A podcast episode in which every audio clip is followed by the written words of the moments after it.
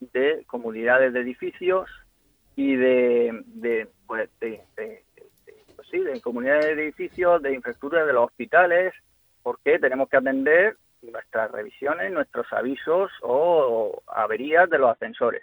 Nuestra preocupación es que las empresas del sector eh, no nos han dado equipación de EPIs a los trabajadores, a los técnicos que estamos en la calle, no nos han provisto de, ningún tipo de EPI.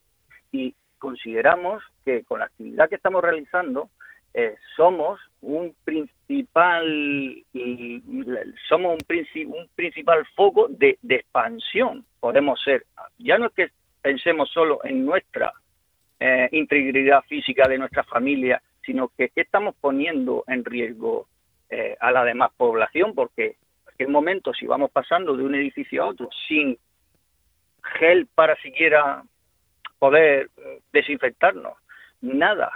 Entonces, esa es nuestra máxima preocupación. ¿Cómo están trabajando los compañeros? Vosotros no estáis eh, considerados como personal de, riesgo. Tú eres eh, trabajador aquí en la región de Murcia. Eh, nos gustaría que nos contaras esta mañana un poco el recorrido que tú vas haciendo como miembro del comité del sindicato, esta, esta nota de prensa que han lanzado a nivel nacional, pues quejándose de esa situación. Cuéntanos un poco qué has estado haciendo tú esta mañana de cara para tus compañeros y ante esta situación.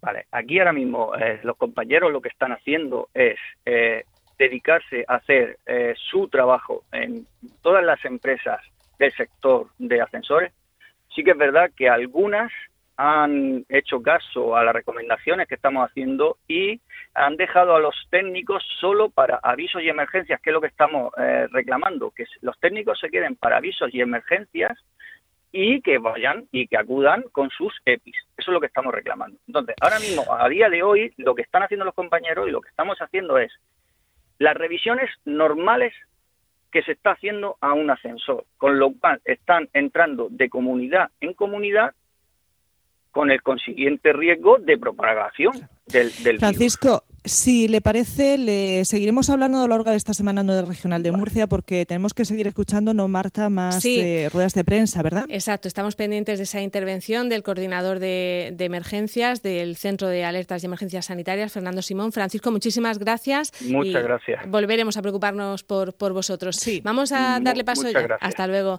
Vamos a darle paso ya a Fernando Simón. Dicho eso, tenemos eh, otro tipo de informaciones relacionadas